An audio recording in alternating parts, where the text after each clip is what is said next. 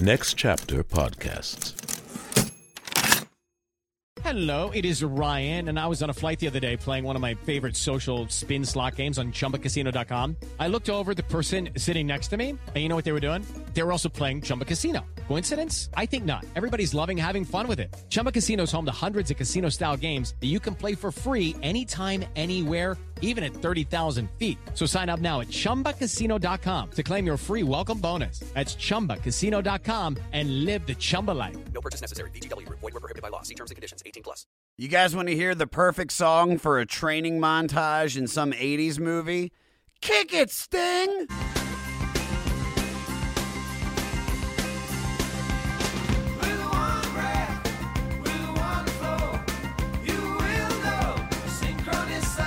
This is some intense shit.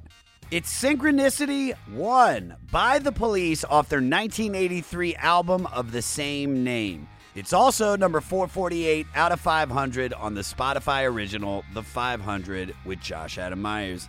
What's up, you cadoogles? You guys feeling gushbloodle or are you guys cuntoodle? Who cares? It's a brand new episode of the only podcast that's going through Rolling Stone magazine's list of the 500 greatest albums. Thank you for doing the Instagram stories, everybody. Take a screenshot of how you're listening to the 500 and tag me at Josh Adam Meyers and put the hashtag the 500 podcast. And if you want your ranking in the Fleece Army, ask me on all social media. Anyway, just say, hey, Josh, what's my ranking in the Fleece Army? Most likely, if it's just a post, you'll be a sergeant. If you do multiples, you get bumped up. You might be a general. Sometimes people are commanders. There's secretaries of the interior. You could be the secretary of the Cadougal if you want that. All right, guys, let's dive into this album. Released on June 17, 1983, and produced by Hugh Padgham and the band, this is the fifth and final album by the British post punk, new wave, rock, jazz, and often reggae influenced power trio, The Police. This is the first of four of their albums on the 500. And trust me, this is probably the most pretentious. Formed in London, England in 1977 and featuring Sting, aka Gordon Sumner, on bass and lead vocals, Andy Summers on guitar and vocals, and Stewart Copeland on drums and vocals, the police were almost immediately popular and became one of the first British new wave bands to break through in America. And by this album, they were poised and prepared to become the biggest band in the world.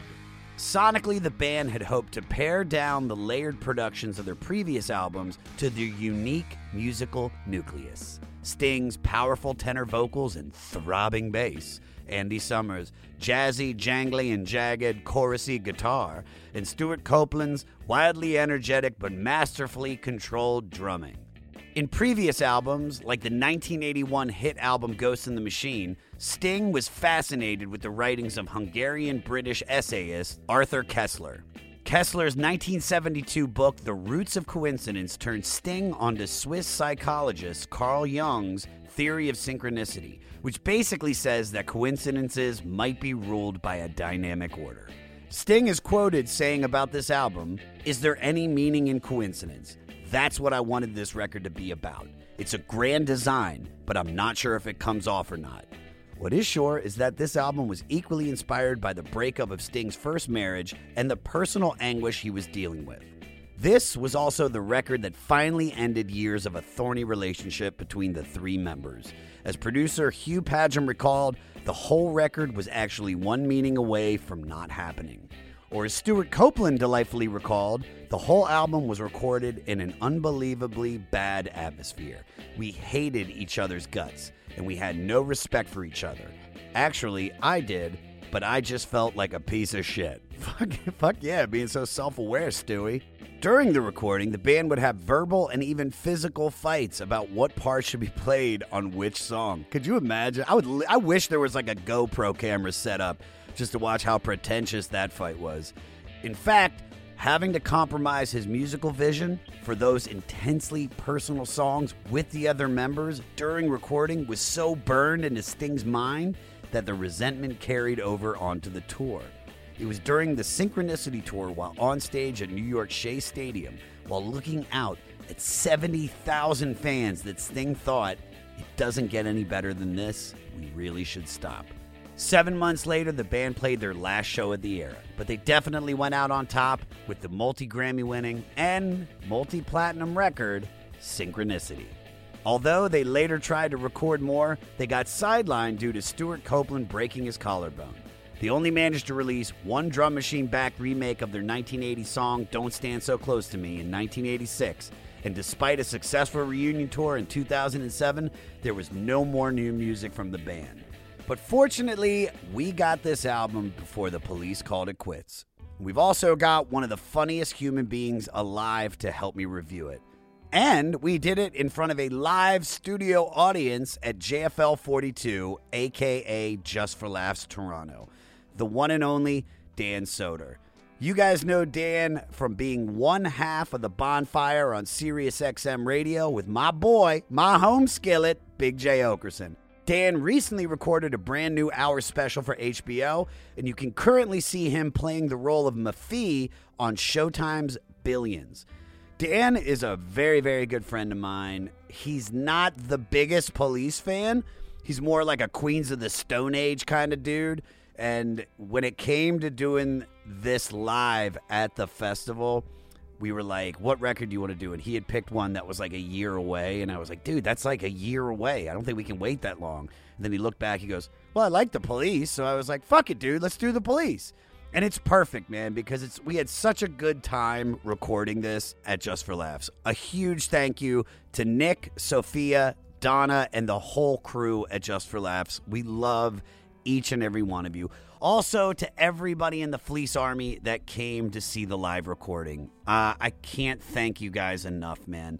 We were almost sold out, and not only that, but I'd say 60 to 70% of the people there were in the Fleece Army. They were a bunch of cadougals. And I love you guys, man. That really warmed my heart. I stayed afterwards, talked to everybody, signed shit, took pictures. It was the best. Rate, review, and most importantly, subscribe to the 500 and listen free on Spotify or anywhere you get your pods. Follow me at Josh Adam Meyers on all social media. Email the podcast at 500podcast at gmail.com. And for all things 500, go to our website, the500podcast.com. Well, guys, nothing left to say but yeah! With number 448 out of 500 with Think No Nifty by the police.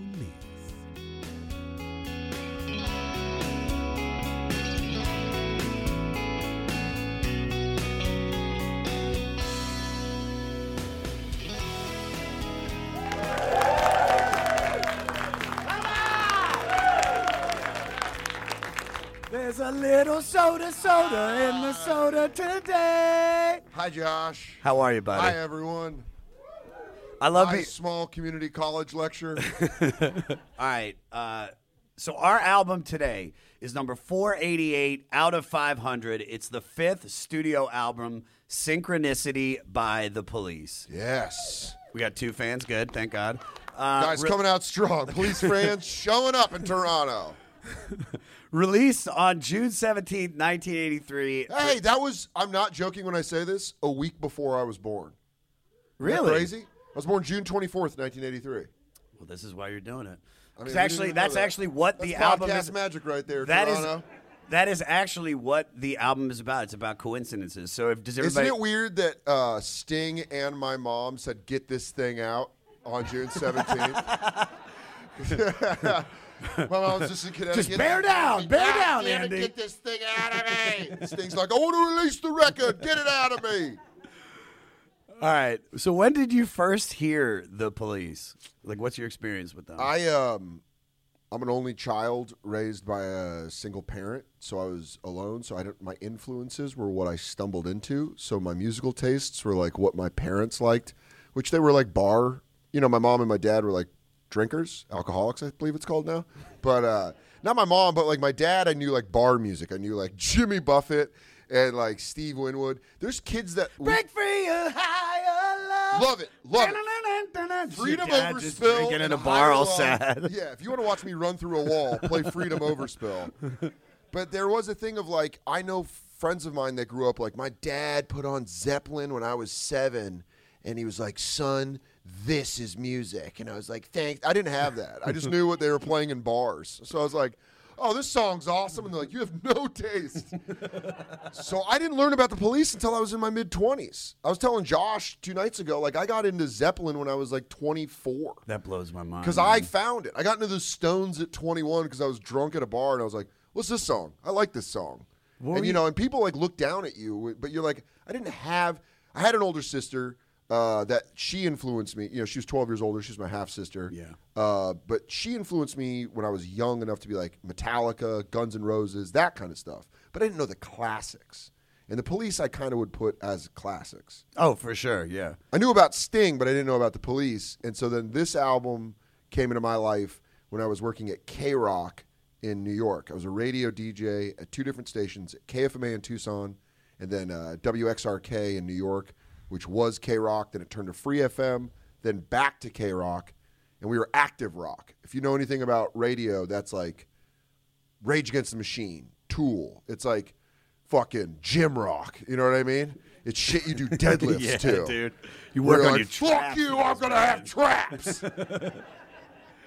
That's the kind of rock it is. And then I loved my job, and we had a really cool staff, and, all, and then all of a sudden they were like, "Hey, next week we're gonna start playing classic rock," and everyone that I worked with was like, "Fuck." And I was like, "What does that mean?" They're like, "That means there's about to be a format flip." That they're that, like CBS Radio was just seeing what worked in New York, and Q104, which is like a huge classic rock station, was really popular. They're like, "Why don't we do?" So out of nowhere, we went from playing Rage to Police Synchronicity too, and I didn't really know about it. We were playing like Mott the Hoople, and I'm like, it's really weird because you're doing one, you know, one week you're doing like beds of like, hey, what's up? You're listening to K Rock. Don't forget to get out to our Monster Energy drink jam. We're gonna bite someone's nose off, and you're gonna have a chance at five thousand dollars. To like going to no bed music, and you're like, hey, what's up, everybody? Hope you're doing all right. Here's some Lou Reed. um, but I put on this album for like three weeks and fucking loved it, and was also weirded out by some of it, and and laughed in certain places where I don't think I was supposed to laugh. But you just catch lyrics and you're like, what the fuck are you guys talking about? But overall, it's, a, it's an incredible album. Before we dive into this record, Fleece Army, I'm here to tell you about the brand new Sonos Move. The Sonos Move is the durable smart speaker for indoor and outdoor listening. Now, I have speakers made by Sonos all around the apartment.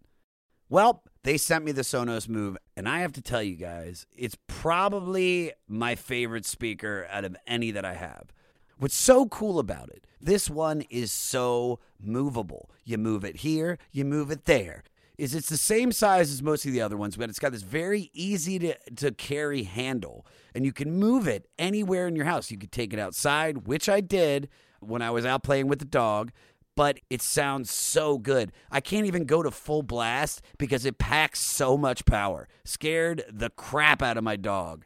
And the coolest thing is the charging station. You can just set up nicely and then you take it off the charging station and you've got 10 hours of battery life. I haven't even gotten to that limit yet, but it's just so awesome and easily connected to my Sonos application, or you can connect it to your Bluetooth so you don't, if you don't have Wi Fi around. The Sonos Move is fantastic.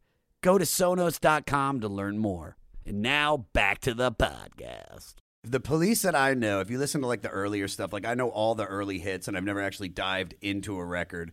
But when I started listening to this, immediately I was like, oh, I don't think this is a police record. I think this is a Sting record. This was Sting starting to be like, uh, you could kind of feel like I don't really know. I listened to old, you know, some older stuff just to get kind of context of this album, but it definitely did feel like this is when Sting knows he's on his way out, and he was kind of Yeah, like, we should start. We should start uh, going to like swingers parties. And everyone's like, what the fuck do you mean? He's like, right? Is that cool? No, come on, it'll be fun. He's like, ah, man, you should be with someone else. I'll be with someone else. It's like, are you trying to fucking slow roll this into you doing your own thing? And he's like, no. Well, whereas I think, whereas I think, like the older police, like if you hear like "Next to Me" or Yeah. uh, anything off the first few records that I did know about, those are like fun, and it's like because people always say the police are punk rock, And I never got it until I listened to the the non-hit tracks, and I was like, "Oh shit!" No, I see where they got where people think that they're this like they're like up there with the Clash. But then you listen to this, and this is like the exact moment Police was gonna write. Uh, if I ever, if you ever lose my faith in me, it's like so, Yeah. so adult, so jazzy. It's so just pretentious. Yes, but that being said, there's songs on there that I was like, I fucking "Murder by Numbers," uh, which I Great think is just gonna stay but- in my like. Oh, f- like when it comes on, I'm like, yeah, all right. I, Like I'll sing along Yeah. with it, which is how any album usually gets me hooked. There's always a song I didn't expect to, to grab me that grabs me on an album when I end up liking an album. And then like, you just oh. start listening to that song over and Well, over. you and start over with that song, and then you get into the other songs, and then the other songs start to like, like my favorite band of all time is Queens of the Stone Age, and I usually Great find, band. I usually find by the time I've listened to the album, I'll start with the song I least I like the least because then that ends up that song ends up usually being my favorite song on the album. Always. It's Always. always the one that you hate at first that you uh, end up actually enjoying the most. Let's dive actually into the record, though. Okay. Yeah. All right. So uh, it starts with Synchronicity One. Uh, Peter, play the chorus real quick.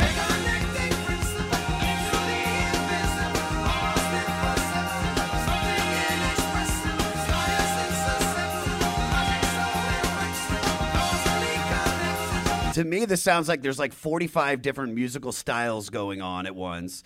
They're all connected synchronatically. I can't know how to say. Is that even an actual word? Dude, that's someone that just wa- The energy of that song is someone that just did two lines of coke in their car and, and walked into a house party. They're just like, "Whoa, what's up? I'm fucking here."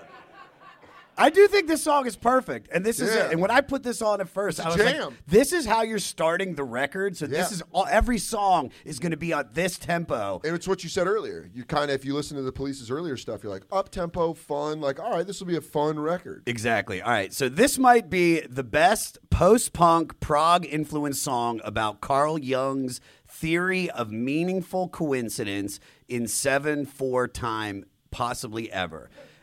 And you know what they say about 7/4? Yeah. 7/4 your mom's Oh, whore. is that what it is? Were you trying to call my mom? That's a whore? actually what it is.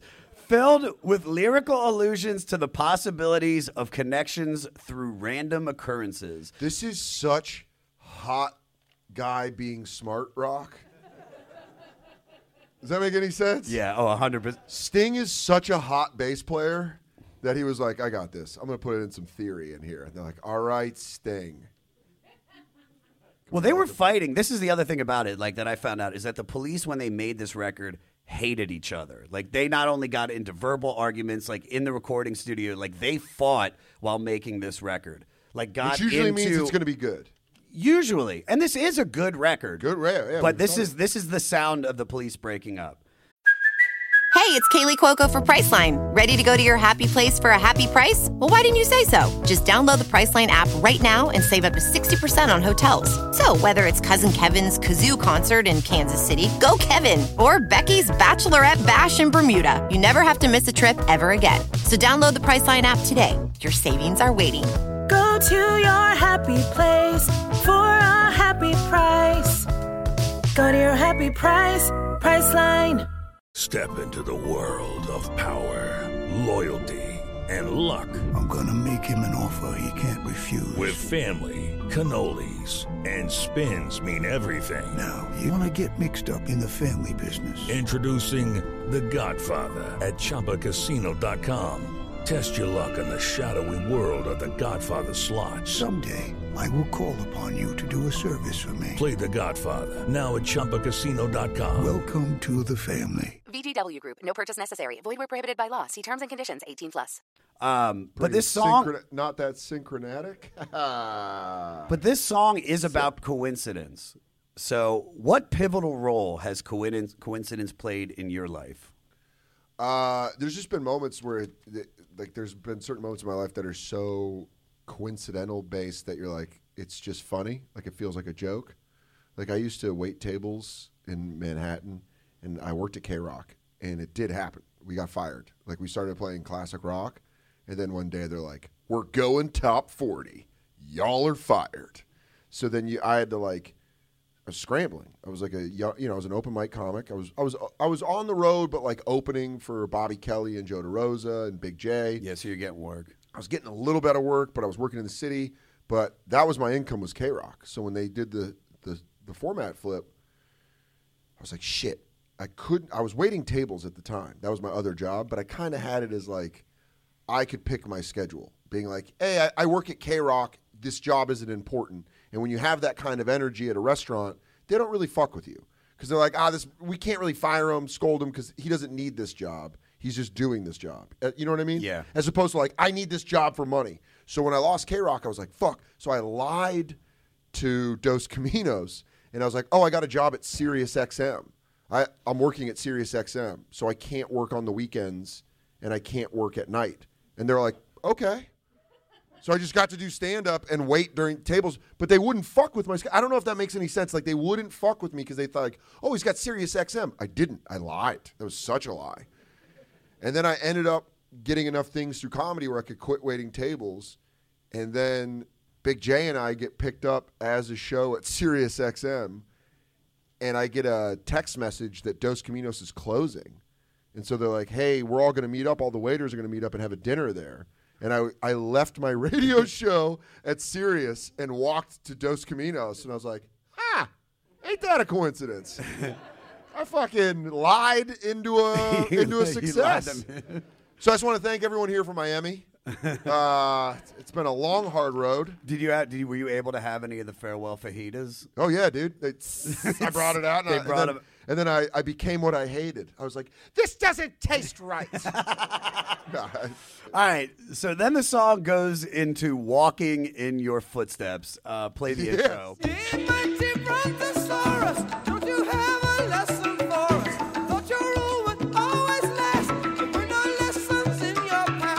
They open the record with one of the best songs I've ever heard them play into some shit that Bobby McFerrin wrote. It's and they're giving these like random shout out to, to random dinosaurs. Dude, it's a dinosaur song. Adorable little raptor It's a dinosaur song. Do you remember how much you liked dinosaurs before you were 10 years old? oh my God, dude. Jurassic Park almost made me come. Dude, I I saw. was I 10 remember- when it came out, and I, that was the closest to achieving orgasm I had until I hit puberty. I was like, dinosaurs! I remember the first time I saw Jurassic Park, I was literally sitting in the front row Yeah. of like the the local theater, and it was just mind blowing. It was crazy. But I never thought about writing a fucking song about it like Sting. That's what Sting did. He's like, he read Michael Crichton's Jurassic Park, and he's like, hold on, all right, so Brontosaurus, Diplodocus. I'm going through the Cretaceous period, the Jurassic period. I love it. So lyrically, it globalizes Sting's internalized feelings of hopelessness. I guess what he's trying to say by by singing about hopelessness and dinosaurs is that I guess he sees this as humankind's own worst enemy, and unlike the dinosaurs, will likely be responsible for their own extinction. All right, so here's your question for this one. This is what we got. What kind of dinosaur are you? Yeah. Oh, I've always wanted to answer this. Sometimes I feel like a spitting dinosaur. You know the ones that go. but most of the time, I really know I'm a Triceratops. I'm a Stegosaurus. I'm, I, I like grass. I too, I too am from Colorado. And if you fuck with me, I'll swing my spiky tail. I don't know. I had to have something cool at the end. Stegosaurus. What about you? Um, I think I'm a T Rex Everyone. come because on, no, dude. because I just I I, I like that's like saying you're a bad boy. no because I I. I no, it's because I I drop shit all the time with my small Okay, arms. I I'm get like that. I'm like yeah, I just I just knock shit over and I'm big and there's destruction. All right, that goes into oh my god. Uh, so this song was written years before the police got together and it feels really really really loose. Also, the coolest shit about it is that Sting plays the saxophone solo on it. Of course he does. Of course he does. Lyrically, Sting is once again searching for meaning and relief, but also assigning blame to God for not finding it. So he is directly challenging God in this song. Play. Uh, what a great way to cue up a clip. so this is him directly challenging God. We got that? Great.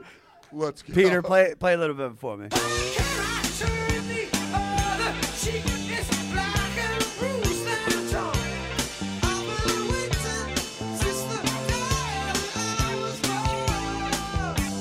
This is like Sting's Lieutenant Dan moment, just really like is. screaming at Yeah. God. Come Like, on! You call that a storm? Uh, also, in a, in a sense, this kind of has this like very porno music-y feel to it. Well, it's like it's bass heavy. It's got like Very a, like, bass heavy, but it's but it does like this is a song you can fuck to. But then there's this what really made me think it was like porno music. There's this whole section where he just keeps screaming, "Fill me up!" Yeah. He's screaming, "Fill!" Oh, it's "Fill it up." Okay. Well, that also could oh, work. I thought it was "Fill me up." I like to believe that it's "Fill me up." Sting. Fill me up. Sting. Sting what a fun way to ask for sex. fill me up, or like I'll fill you up. I don't know. Good song. Good Uh, song. It's one of the songs where by the by the fourth time I heard it, I liked it, kind Yeah. of familiar, and you're like, yeah. Yeah, so I had a moment where it was like you said, like there's always have this moment with the record where I'm not really getting it, and then like you said, it could be in the shower or just me waking up and walking the dog, and I start humming a part of Yes. it, and this was the song that got me. But then we go into probably the shittiest track on the record, "Mother." Play 19 seconds in, Peter. Well, the telephone is ringing. Is that my mother on the phone? Telephone is ringing. Is that my mother on the phone? The telephone is screaming. Won't she leave me alone? This is straight up the equivalent of having a conversation with someone and him being like, "You ever want to fuck your mom?" You're like, What's up? What's up, dude? What was that, dude? Huh? Like out of fucking nowhere, we're like, "Whoa, whoa, whoa, whoa, whoa! What did you just say?" And he goes, "Nothing, man. Just like my mom smells good sometimes." So you thought you thought you thought Sting wrote this. This actually He's is the only one I know. that's true. this was actually Andy Summers. Uh, Summers explained that the song was inspired by his mom. Yeah. You think? Yeah. You think? Thanks, Andy. Well, here's what he said. He said, "We all have our family situations, and I had a pretty intense mother." Who was very focused on me. I was sort of the golden child, and there I was, sort of fulfilling all of her dreams by being this pop star in the police. I got a certain amount of pressure from her. Um, you don't connect with, Mother, do you hear me ringing? I don't like it, Mummy. Mummy. Dude, he had to play. Andy had to play this for his mom one point. Like, what do you think she, was going on in her head he when she leaned heard over in the this? studio. He goes, "Mother, I'd like you to hear the song that you inspired." Are you a fan? Uh, It's it's weird as shit. It's weird. I, th- I wrote it's bad. It's a mess. It's ugly. I thought it was It is. completely unnecessary and also not very maternal. Uh, but speak at all. that's some odd. That's some odd dirt to rub in the wound. You go. And by the way, it's just a gross. It's a gross song. Like it's just something that on such a great record. I I understand why they did it, but I just think it's a waste of three and a half minutes of our lives to hear something like that. Especially especially on your last record. Like, dude, when the Beatles dropped like their final album, which is Let It Be, right? Like everything on it is. Might- Maybe not their best work, but it's still a perfect album. This is what you were gonna leave people with. You want every re- every song to be like perfect. I'm gonna be honest. The way I listened to the album after like the fifth time I listened, I would do shuffle. I would go to the playlist and I'd pull Mother off. Yeah, it's And then I sorry, It's- the album's a fucking banger when you do that. Yeah, it's the out like, dude. It's Because you hit Mother. uh, Mother's like, oh fuck, dude. It's Yeah. like throwing up mid conversation. it's what it feels like when you listen to the album. You're like, yeah, dude, we're on the. Ah! ah, I'm back. adieu. ah." All right, so you talk a lot about being raised by a single mom. Yeah, it's a weird. I didn't realize how weird it was until I got older and got into therapy. I always was like, I, dude, my mom's one of legitimately. I was, I was just raised by tough women. My mom is really tough. My my sister was really tough. My grandmother's really tough. My aunt was really tough. Just all these like super strong women, and uh, I didn't really realize th- like how that affected me until I got older. And then I was like, oh shit, okay, my mom like kind of felt like she had been through so much shit that I didn't really have anything to compare it to. I don't know if that's like if that makes any sense, but whenever I'd go through some tough shit, my mom, which was a great thing and a shitty thing at the same time, my mom would be like, "You're gonna get through this. You'll be fine. Keep going," which is great for resilience, but it's not great as far as like feel that pain for a little bit. Yeah. Like when you have siblings and stuff, I think you can go through it. Um, my sister was 12 years older than me. She was from my dad's first marriage. So my mom was her stepmom. So I didn't live with her. But my mom made it sure that she was a part of my life, which was great. But at the same time, when you're alone and you're dealing with someone that's like kind of got that mentality, you have a weird gauge system. You don't know how to gauge anything because you're like, is this? Am, am I right for feeling like sad about this, or should I toughen up and this is just the thing I need to get through? So then you end up not treating like a lot of painful things and pushing them down, and it becomes self-destructive in certain Yeah. ways. So that's uh, kind of why I, I think in comedy I talk about it because I'm like, oh shit, I didn't realize that other only children hear this, or someone else that was raised in a similar situation and be like, yeah, I fucking do the same exact thing. Where you like, I never wanted to be a burden on my mom.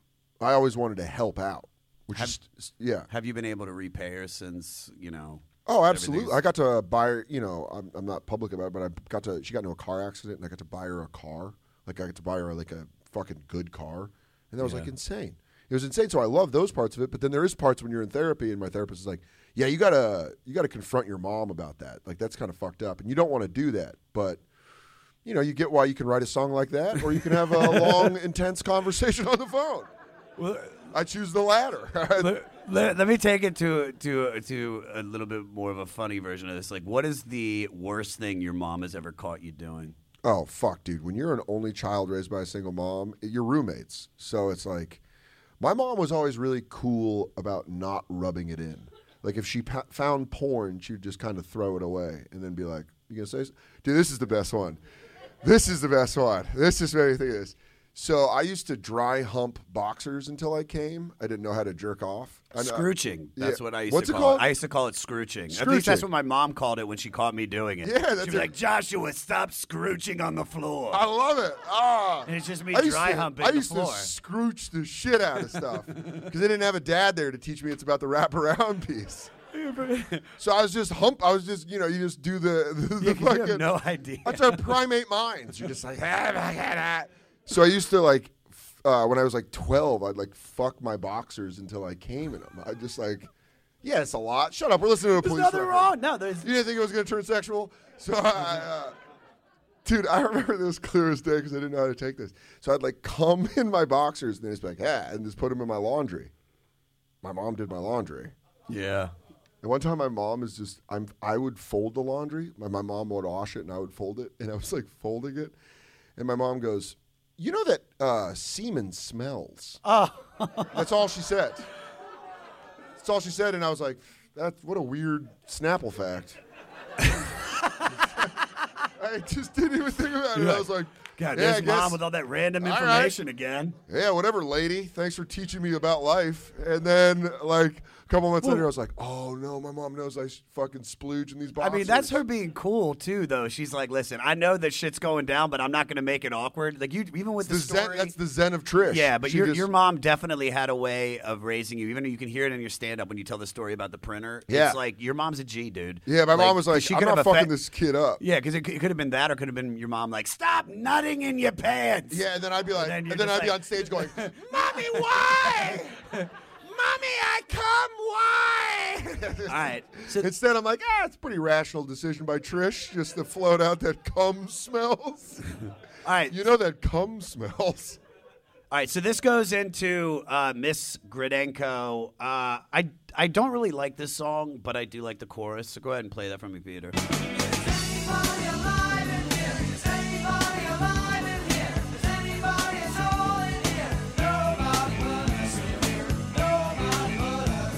This was actually written by Stewart Copeland. So he so Stewart has remarked that he wrote this song as a tiny meditation on forbidden love in a totalitarian regime.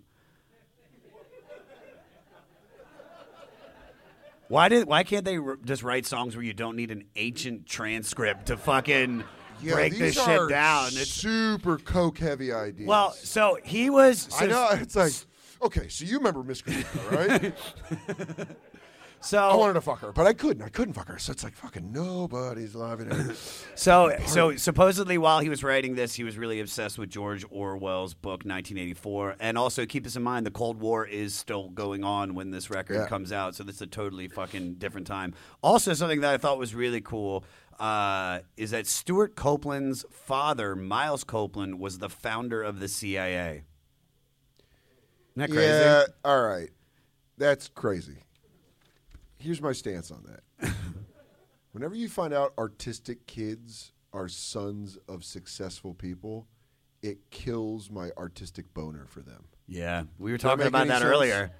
It's like when you find out nepotism is involved. I, am not saying it was with him, but it's kind of like, ah, man. So you kind of just like had CIA money, and you're like, I'm gonna write songs. You know, I don't, I Yeah. don't think you talk like that, but that's He could sit. He could spend all day just practicing the drums. He didn't have to worry about money. He didn't have to worry about any of that. I that. love when I find out it, uh, someone came from nothing and made it off their talent.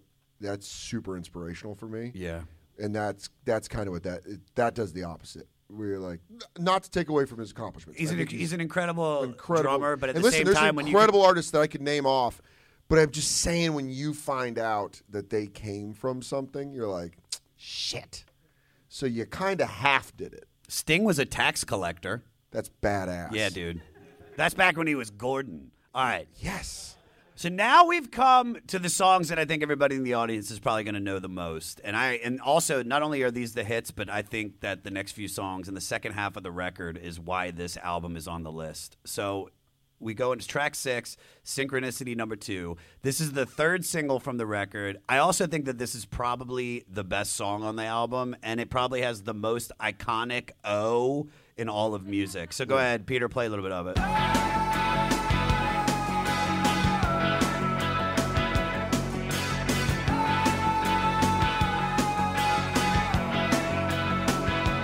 This was how side two on the vinyl opened up. And for this exploration of meaningful coincidence, Sting describes how a disgruntled working man's anxiety physically manifests into the Loch Ness monster.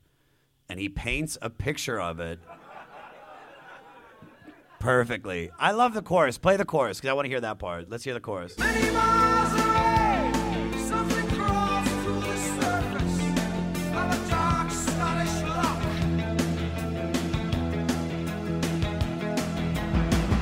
So what he's trying to say is the synchronicity in this song is uh, it's at a Scottish loch and it's inside Daddy's head. The monster is coming out of the water and approaching the cottage. Daddy's despair and futility over his life are boiling to the surface just as he's arriving home. So basically, Sting assessed the lyrics by saying, I was trying to dramatize Jung's theory of meaningful coincidence, but the song was just so rocking. They just. they just talked about the Loch Ness monster. Yeah. I wanted to talk about something cool, but the thing was fucking jamming. Well, hey friends, my name is Zach Lupetin. You may know me from the band Dust Bowl Revival, but I also host a music discovery podcast called The Show on the Road. For the last five seasons, I've been able to dive deep and have intimate chats with folks like the Lumineers, Ani DiFranco, Vulfpeck, Keb Mo, Lake Street Dive, Bela Fleck, and more. So, guess what? After 150 conversations with some of my favorite songwriters from around the world, we are bringing brand new episodes to the Osiris Network. New interviews and intimate acoustic performances will be coming at you this summer. And which episodes are coming next, you ask? I am Zach Goode, the lead singer for the band Smash Mouth. Our band is called Milky Chance. We are based in Berlin. My name is David Shaw. I sing and write songs with my band, The Revivalists. Trust me, these conversations go some wild places. So, subscribe to the show on the road on Osiris, and we'll see you soon. Hello out there. Yes, hello out there, everyone. I'm Hal Schwartz. And I'm Flynn McLean.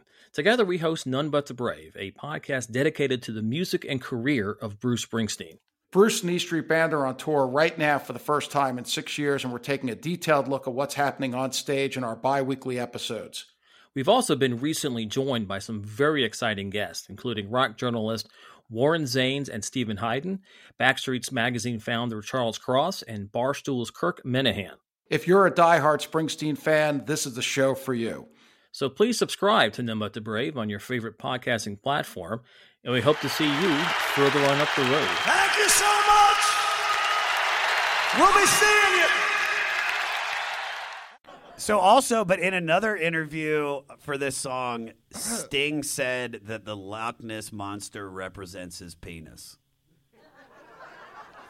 Let's talk about let's talk about anxiety for a second. Though. Let's talk about that, And- or we can talk about Sting's dick. Could you imagine? I mean, all I want to talk about is the fact that you're that proud of your cock to call it the Loch Ness monster. Dude, he called it. That's the guy who shows his dick with his hands on his hips. What he, he goes, no one he goes- presents like that unless you're I got a sure thing. Like, this is my penis. All right. So, is there a situation where your anxiety bubbled over into Loch Ness monster territory? Only when I've done edibles. But uh, yeah, man, I think I lock up. I smoke a lot of weed, and um, Yeah, but you're like when you smoke weed, you're you're very talkative. You're so like because I'm very anxious to begin with. Mike Vecchione, who's my roommate, who's a fantastic comedian. He's great, and you should go listen to everything he's put out. So I'm sincere about Yeah, that. we- 100%. Um, he says there's two types of Dan. I've lived with him for eight years, and he's like, there's coffee Dan, and then there's weed Dan, and he's like, I, I don't like coffee Dan because I'm I'm anxious. I think I'm anxious just as a person. So if I just drink coffee, I'm just like, hey, ah, fuck. And then if I smoke weed and drink coffee, I'm more like, hey, all right. Yeah. It's but the weed will throw me into a panic where I get like these uh, bouts of like heavy anxiety, and I kind of have to just sleep. It's the only way I can. I have to sleep it off because I'll be like, fuck, oh fuck. Oh fuck! It's all closing in. But it's uh, that that kind of anxiety. I think I've had. I have bigger anxiety about like. Uh, I'm always worried. People say I'm funny just because I'm a nice person. like that's my anxiety. With like funny joke, I'm like fuck you, funny. but that goes back to not having a gauge. Like you know what I mean? If Yeah. that makes any sense. People. My, uh, another thing my therapist says is he's like you're terrible at taking in compliments. You don't take in anything. Because I'm like I think that's an anxiety that if I take it in, I don't know. I definitely say thank you because I do mean it, and I, I think I definitely do try to take it in. But uh, uh, if if a woman called my penis the Loch Ness monster, I would probably be like, "Fuck you." You know, I wouldn't be like, "Yeah, right." I wrote a jam about it. He just starts doing that. The song's about my penis. It's like, fuck you, Sting.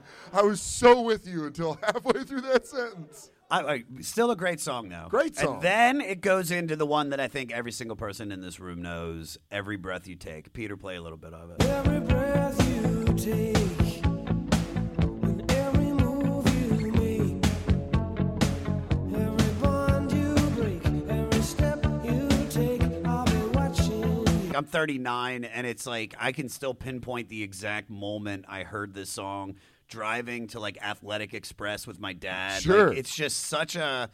It just, it just, it's probably when you think of the '80s, it's like this is in the top five songs, probably in sales. It's one of these songs where you listen to it and you're like, "What a great song!" And another one of those police songs where you're like, "What did you say?" He's like, "I'll be watching you," and you're like, "I'm sorry, man. I think I missed that. You you say you're gonna be watching me?" So this is probably the most misunderstood song of all time. This is not a love song at all. It's written from the perspective of a character with sinister intent and all I wrote after reading the lyrics was this shit is creepy. Play uh, play minute 2 second 14 real quick.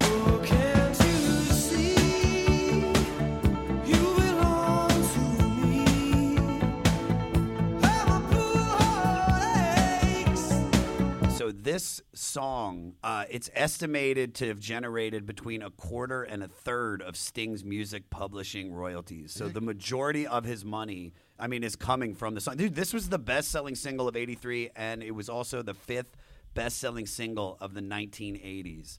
What's what's the most insane thing love has made you do? Drive from Tucson, Arizona to Los Angeles with a signed Coheed and Cambria poster, only for that girl to not pick up my phone call. Oh. Right? If it would have worked out, I'd just probably be in a lackluster marriage right now in Southern California.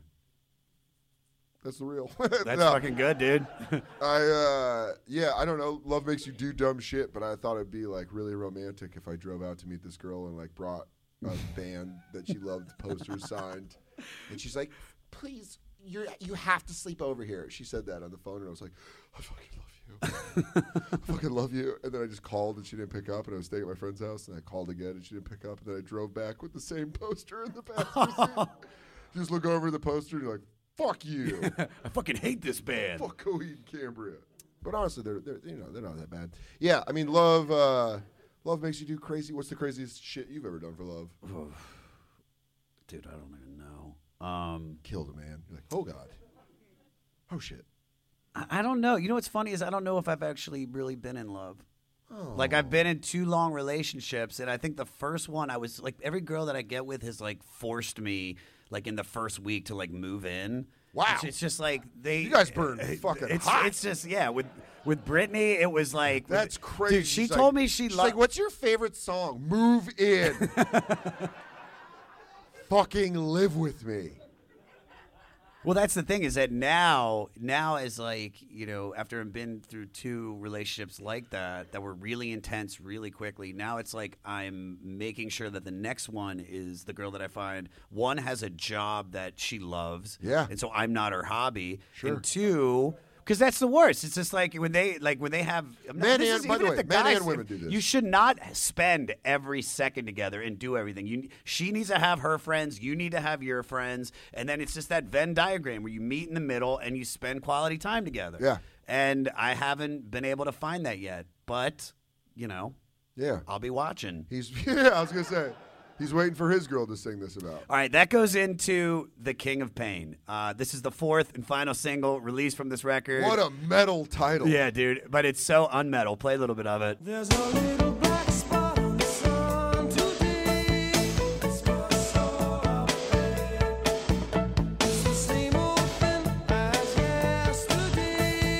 So Sting recalled the specific incident that began this song and how his future wife Trudie Styler inspired the title. So Sting goes, I was sitting, moping under a tree in the garden, and as the sun was sinking toward the western horizon, I noticed that there was a lot of sunspot activity. And he said, he turned to Trudie and went, There's a little black spot in the sun today. And Trudie probably went, What? Yeah. what are you talking about, Sting? Are we going to my sister's or not? But she started. So that, so this she patiently waited, and then Trudie discreetly raised her eyes to the heavens, and she goes, "There he goes again, the king of pain." Can you imagine what it's like being married to Sting? You probably say shit like that all the time. Just the shit that comes out of his mouth, like, yeah, I guess dinosaurs are cool. uh, I would. I'm so insecure that if she was like, "There he goes again, the king of pain," I'd be like, "Hey, c- can I talk to you?" I'd be like, I'd do that. You know, I'd be like, "Hey, are you uh, are you mad at me? What's up? Why are you being shitty? What's that king of pain stuff? Are you all right? Did I do something?" there he goes, the king of pain. Whoa, what's up? What are you? What, are you mad at me? Yeah, I think it's a fucking awesome song. So I immediately listened to it, and then I was like, "Oh, I love it. I do love this song. it's a great song. I'd probably I- put it as my second favorite song on the album." You know what? The best part about it is there's this ripping guitar solo at like minute three. Play a little bit of that.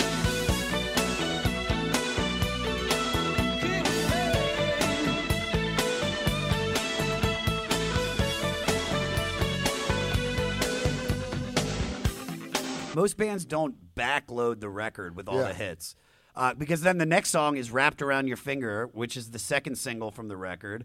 Uh, although this spacey, Turkish influenced song is considered to be about how romantic relationships usually have an uneven element of control in those. But there's also wrong. no, it's not. But there's all this like wizardy shit in it as well. Of course there is. So all right, so Sting's an undercover nerd. this is the most pretentious one on the record No, but because isn't that a proper theory? Can't you see Sting being an undercover nerd? Where he's like, I like dinosaurs. And they're like, what Sting? He's like, oh, never mind. I'm fucking creepy and dark. And he's like, oh, so that's pretty sweet. So, so Wizards are pretty cool. like, fucking nerd. I Well, like nerds. he has a philosophy fucking degree nerd. and he wants you to know it. Do you know what I mean? Like, lis- listen to all the references of shit that I have no idea about in this song. So there's literary allusions to Thomas Mann's 1947 Deal with the Devil novel, Dr. Faustus. Johann Wolfgang, Wolfgang Goethe's 1797 poem, The Sorcerer's Apprentice, hmm. and Homer's epic Greek mythological poem, The Odyssey. Why can't Sting just be bummed out in layman's terms? Like, why does he Yes, have I caught to? my girlfriend cheating on me. This song is called Sad. Why can't he just sing regular lyrics like normal rock stars? He has to fucking smarten the dude. There's one point in it that he says Mephistopheles. That's pretty badass, though. You think? It's cool. Yeah, it's it's a cool reference. All right. It's one. It is a thing where he could use much simpler terms. I think it's a great song though. Play a little bit of it, Peter. Mephistopheles is not your name. I know what you're up to just the same. So, although the song's weaker narrator is kept down by his master, eventually he turns the tables, takes over the power, and gets the master's ring. This is fucking like J.R. Tolkien shit. Yo, dude, Uh, it's nerd stuff. Yeah. When have you goes, felt And in a similar thing, the powers of the crystals are released. And then everyone knows that the weaker warlock is now in it's D and D. Yeah, it's D and D and music. 13 hits to your weakened shield. We're playing Magic the Gathering today. And I'm scared to talk. To, yeah. When fucking- when have you felt powerless, and how did you get that power back? Ah, wow. What a fun topic that got super personal. Uh, probably uh, when I when I drank, I felt like at the end I was really I was drinking. I quit drinking like six years ago, and I'd probably say like by the end I felt really powerless over it. Like it was my identity. Like I was Yeah. just waking up and I was drinking not for me but for other people, and that felt really weird and gross and sad. And then when I quit drinking, I was like, "Fuck, I was right." that shit was you know I was powerless over it. Yeah. And I got out, and then I was just like, oh fuck, I I don't you know I can be myself and not have alcohol. I think alcohol has just fucked up my whole family. So it was like watching my family go through all their different stuff with alcoholism than my own. It was like you can feel powerless to like substances, as you know, sucks. You're just kind of like, I need this. And you're like, why do I need this? I don't need this. Yeah, completely. Yeah. I with drinking. Luckily, I I had I got three DUIs, so it was pretty easy to quit. Damn! Yeah, know. Did you have the breathalyzer start up? Oh fuck yeah, dude. Yeah, that's how you know someone can drink. That was the If most. someone goes like this, hey, sorry, hold on real quick. Boom. Like, oh fuck. Do you know how embarrassing that shit was? Like when you'd pull up to a light because you have to blow in it for the car to start, and then you have to wait. Like it happens randomly within the next like ten to fifteen minutes of you driving that you have to blow into it again, or it'll shut the car down. And you're in L.A. I had a convertible like Jeep, and like you pull up to a stoplight, and like a hot girl pulls up next to you, and then suddenly it starts beeping. And so what I would do is just turn the music up and act like I was playing this dope flute, like. Yeah. "Ooh." You go, look at me, I'm air fluting. Also, uh, I have one point left on my license. so So the po- the police guitarist Andy Summers isn't big on this song. Uh, he said in the book, "I want my MTV." I've never been much of a fan of that song. Actually, Sting got to shoot his part last in that video and made a meal of knocking all the candles out. Fuck him. Oh, they're cool. All right, Tea in Sahara. This is a good one. It's a little spooky though. Play play a little bit of this one, Peter.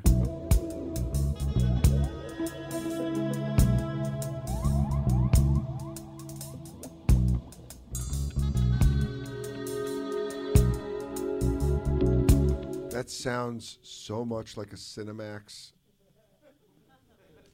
like detective movie. Oh yeah, dude, Red Shoe Diaries. Yeah, that's like that's softcore. That's, That's some softcore softcore detective music. porn. I think I scrooched to this. that's some scrooching music. I mean, it's a good song. After the last four songs, I, I don't think it really. It's not bad. I think it's Doesn't better hold than up the first half of the four. record. Uh, Sting based this on a story within a story from American writer Paul Boyles or Bowles. 1949 novel of existential despair and alienation, Sting. The Sheltering Sky. God. Stop, dude. There's a chapter in there that an Arab legend told about a trio of sisters who invite a prince to have tea in the desert. That's fucking and they enjoy it so much that they invite him again. The prince promises to return, but he never does, and the three sisters die in the desert sand waiting for him. What a hot nerd. What's the worst? This is the worst of two worlds. You're getting the nerd shit and the hot guy arrogance. What's the worst you've ever been rejected? Oh, I got a good one. I've been, I've been rejected a lot. I think that's uh, the uh, that's the origin story for any comedian. Um, if a girl wants to shut me back down to my shell, just know the secret code is walking up to me and going, "I love you like a brother," and then I'm like, "Ah, ah." I just become eighth grade Dan again, where I'm like, "Oh my." Uh, but I had a real big crush on this girl uh, my sophomore year of college. The class was love and eroticism in the Middle Ages. Ooh. Yeah. It's a class you go Who to. are you, Sting? If you fucks. That's that's a pretty What pretentious if, class. You know, what'd be so funny is if you see an interview from my uh, me talking about my special, and I'm like, I remember reading Tristan and love and eroticism in the middle, A-" like quoting it. You're like, fuck you. You're doing a butthole joke. but this girl was in my discussion group, and she was from Ohio, and I had like a really massive crush on her. She was just very beautiful, and she was like sweet, and we would talk, and I just kind of did that thing where I like, as the semester progressed, I had a huge crush on her. I would show up early to lectures so I could sit by her and make her laugh like an idiot.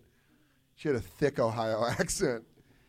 And one of the last days, she was transferring to Ohio State. One of the last discussion groups were walking out, and I was like, "Hey, uh, would you like want to get dinner or, you know, just like hang out sometime?" And just in a thick Ohio, Ohio accent, she goes, Dan, I have a boyfriend. like that. And I was just like, "Yeah." in the middle of the quad in Arizona, just like, "Fuck it, I'm sorry." and she walked off like a walk-off home run. Oh God! Just burned me. You shoot your shot, and she swatted that Dude, motherfucker she out tumbled quick. me. It's like, not in the house of Carla. All right, now we're here to the final song on the album, which is, I think, your favorite song on the record, right? Besides King of Pain. Murder by Numbers. Peter, play a little bit of it.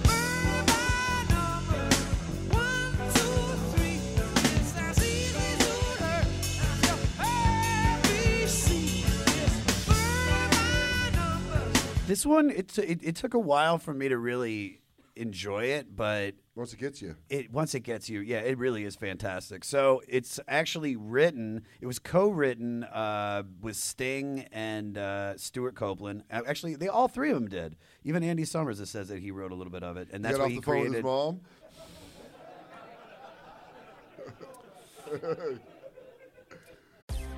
Porn, Satan, drugs, therapy.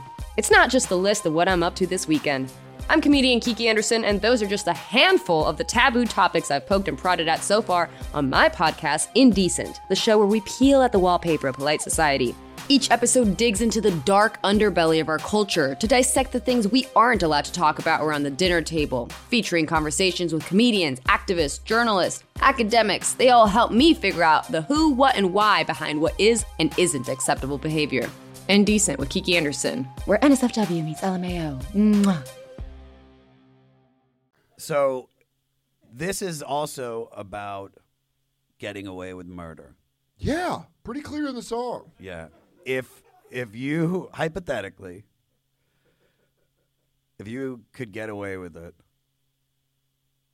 who would you murder and how would you do it? Oh man, I don't know. Um, man, who would I kill? One shot, and I walk away scot free. There's a bunch of really like real big pieces of shit, but I'd probably say, I don't know, man. That's a really hard one because it's like, do you want to make it count, or do you want to make it just like a personal, like, fuck that guy, I'd kill him, knock him off. because like a name that pops in my head is Scott Pruitt, the former head of the it was Trump's appointee for the EPA. The dude's like just I don't care what your Oh, what a piece are. of shit, He's dude. a legit piece of shit. Like he was a uh, lobbyist for oil companies for like 14 years, made like millions of dollars lobbying for oil people. Then he got put as the head of the EPA. I don't give a fuck what your politics are. That's just a shitty dude. He's like straight up like, yeah, we should dump in rivers, and everyone's like, what's up? And he's like, EPA, baby! like he's fucking. It's it's almost respectable if it was a villain in a comic book. Oh yeah, man. But you're like, oh, that that guy's a piece of shit. But I don't think I want him to die. I think I'd rather him just be fucking mocked his whole life and just told to his face that he's a piece of shit. Yeah. I'd probably say anyone that uh, tr- like uh, really hurts children. You know what I mean? Like I'd want to kill someone that like uh, human traffics, but I want to do that hand to hand. Have you seen the new Rambo? Uh, no, but that's don't what it's fucking about. spoil. I know it is. Stallone knows how to get my Ghibli's going. I fucking dude. If you want to sell a movie to me, get a dad-like uh, main character with gray in his temples that can fight fast with his hands. I'll give you all the money. Oh, it's great. Taken, It's it's fucking it's yeah, Rambo, those Last are all Blood. great films. Yeah. But yeah, I kind of like uh, you know who would you murder? Oh, I don't know. Um, Come on, you made the question. I, I'd probably like an old boss or something like. You're trying to take off people that could like hurt society. I'd go for I just think there's shit. like a lot of people. There's like a lot of people that are hurting uh, people in society that act like they're good people, but really they're like really bad pieces of shit. So I think those are the ones. Yeah. That I would want to kill. The phonies. Death to the phonies. Do you want to do some facts and then get out of here? Yeah. All right. The cover of the vinyl album came in 36 different variations of a strip of individually chosen photos of By each who? band member Who fucking picked under the a smeared stripe of Let me either guess blue. which hot boy had his finger on this project. What if we had 36? And there's a guy that works in design and it's like, yeah, we could fucking do that. It's just, my son's turning nine and I promised I would be home, but I guess it's you fucking It's- 36. He's like, yeah, we can try it a different way. You Yeah. want to try it again? Yeah, you want to do it again? Fuck yeah, today. God damn it. What is one thing that you try to do differently every day? Um, love life. no, I, uh, I don't know. I think when I do stand-up jokes, um, I always like to try to do different tags or say something different in the joke to kind of make the joke every t- you know every time you do a joke doing stand-up you get bored. Oh, for sure. The second a joke works, you hate it. Yeah.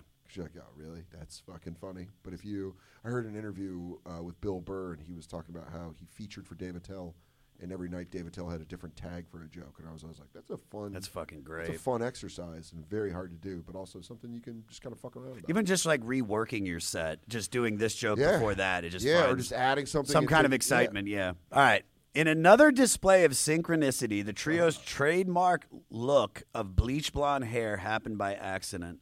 The band needed money, so in 1978 they agreed to do a commercial for Wrigley's Spearmint Gum, directed by Tony Scott. However, they would Crazy. however, Great, dude, Tony fucking Scott. I know this is Top Gun. Dude, he did Top Gun and he did a double mint commercial. Yeah. Uh, so, however, they would have had to dye their hair blonde. They did, and the commercial was shot, but it was shelved and never aired. The band stuck with the hair color, and it became a winning gimmick. Yeah. How much would you sell out to be successful? Uh, I've already had tastes of it. What have you done? Where like people like I did like that. Um, you know, I did a show on MTV called Guy Code, and it kind of felt really. It was fun at first, and then it kind of just felt like disingenuous on my end. Yeah. And I think like those kind of feelings when you do so, like corporate gigs are always disingenuous, but there are, there's like a lot of money. You know? I think there's, I think there for for us to be able to stay true to our art, we still sometimes have to do other things to be able to support that art, so we can concentrate on it. So sure, I don't consider I that. think that's where it's a slippery slope. Yeah. it's like, what are you actually selling out for? What are you like? I I remember when I was still a waiter, I got a commercial agent right when I signed with my manager, and my I told my commercial agent like I don't want to be on camera. Can I just do voiceover stuff? And they're like, why? I was like, because I don't want to be that guy that's in a bunch of commercials and also Mm, Tostitos. being like, "Did you make? Did you park the car?" And they're like, "Get your insurance." And then I'm on stage like, "Fucking, my dad's dead." People are like, "All right." Commercial auditions are the worst fucking. I mean, Yeah, it's a weird intensity in those rooms. People are gunning for that shit. I remember. I remember one time I had to go in. Not for- to knock commercial. No, it's but God it's like you go in you, you you go into a room and when you wait for the audition, everybody looks like you. You know, because you're trying to fit like a certain thing. So I go in for this this Wendy's commercial for the Twisted Toffee Coffee Frosty. Yeah. And the only line I had to say was "mmm toffee." Like that was it. And then you go into the waiting room, and what's so weird is that everybody that looks like me is practicing "mmm toffee" under their breath. Mm, so it's, It's- like this is what it looks like. They go like this. They go. Mm, toffee, No, that's not it. Mm, toffee. Yeah. Fuck. So they, but then to consolidate time, because we were waiting out there for a while, the casting director comes into the waiting room and she's like, guys, she's like, we're running behind. So we're just going to bring like nine of you in at once. Ah. So we're all lined up. And she goes, so when I point at you, just say, mm, toffee. And the first guy goes, mm, toffee. And I look at him and I'm like, fuck, man, that's how I was going to do it. So funny. And then they got to me, and I was like, do something to stick out. So I went, mmm, goddamn, that's some good ass toffee. And they're like, get the fuck out of here. And the director goes, I need to have him. that man just had the toffee. I can tell. I think there's, I think there's, like I said, man, there, there's, there's levels to. I wouldn't do anything, and I don't think you would do anything to compromise like your real integrity. Doing guy code is No, it was great. Listen, man, great, it was also an, it was a really fun opportunity to work with like a lot of cool people that I'm friends with still, and I liked it and all that stuff. But I'm saying like you start to feel it creep in right there because you start to see other opportunities where they're like, "How do you feel about hosting a show called I Eat My Own Shit?" you're and then mm. and then you have your manager looking at you going, "It's a good opportunity." you're like, ah, "I don't know about that." All right, last fact. Sting, known to be a master at tantric sex, of course, once orgasm for 14 hours straight. What's the longest you've nutted? I wish his house would have gotten robbed. Like I wish you would have been coming and been like, "Put the TV down." He's like, God, please, Oh, fuck, get oh, out of the fuck. jewel. Oh, fuck, not upstairs. Where I keep the jewelry. I'm Not my- so much. Ah, not my favorite luggage. Not Oh, my God. favorite luggage. Does that mean he's just leaking cum the whole time? He's like, "Oh God, someone help me!" You know, like. Does anybody You know? know in Dumb and Dumber where he keeps filling up the bottles, where he's like, "I need another one. Hold on. Oh, there it is. I can't pinch it off." I think I think tantric sex is is like oh it's like a meditation sex where No, you you're like you know what it is edging you know what it stopping and edging and stopping, and then you come and you're like, "Wow, we wasted a lot of time." No, I think it's like the sex from the movie Demolition Man, where you put like the, the little oh. headset on, and you're like, hi, hi, hi, you start speaking in tongues like you're at Jesus camp. Yeah, then you then you gotta get out and wipe your butt with shells. What's the longest? Shout You, out Demolition Man. what's the what's the longest? Like, because anything over twenty minutes is excessive. Like, you shouldn't. To be honest, guys, if you're fucking more than 15 minutes, sex ten. Stop it. Yeah, dude. Three positions. That's it. Her I on like- top, I you're on like top, maybe heavyweight- doggy. I like fucking like I like my heavyweight fights. Under nine minutes with lots of impact. so it's like if it goes past the third round, I'm like, there's just a lot of breathing and grabbing going on, and no one's getting really anything done. But those first two rounds, it's fresh. You're like, whoa, whoa, whoa. Uh, yeah.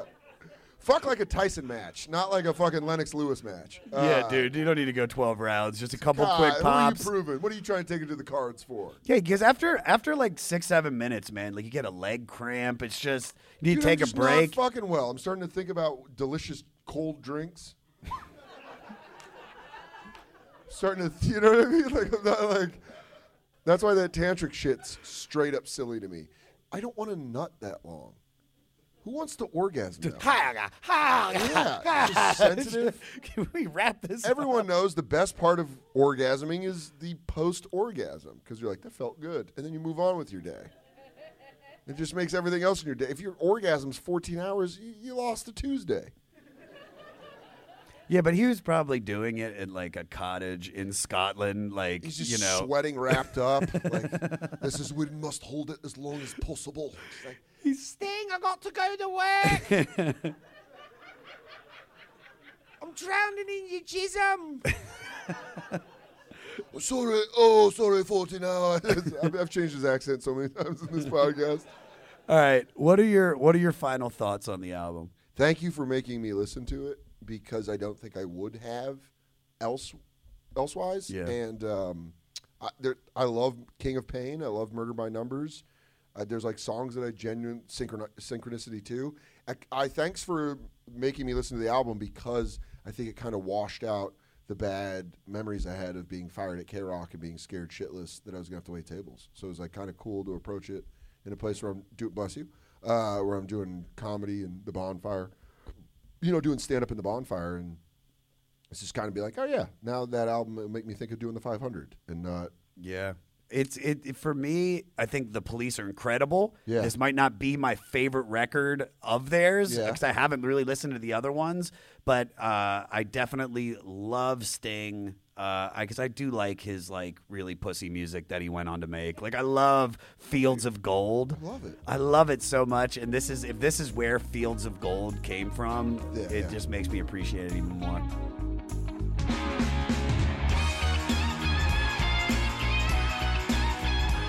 Little Danny Soder, ladies and gentlemen. Once again, a huge thank you to everybody at JFL. I love you, Nick, Sophia, Donna, the whole crew. You guys are the shit. For all things Dan Soder, go to dansoder.com. Don't forget to listen to The Bonfire on SiriusXM Radio with Dan and Big Jay Oakerson. And don't miss his new stand up special coming out soon on HBO. But currently, catch him on Showtime's Billions playing Mafee and follow him on all social media at Dan Soder. I'll be posting Dan's Spotify mixtape, and I don't know if you know this, but all of our guests have made Spotify mixtapes for you. So get inside the musical mind of all of our guests. Gives you something to listen to after you listen to the album. And you can find all of that at the website, the500podcast.com.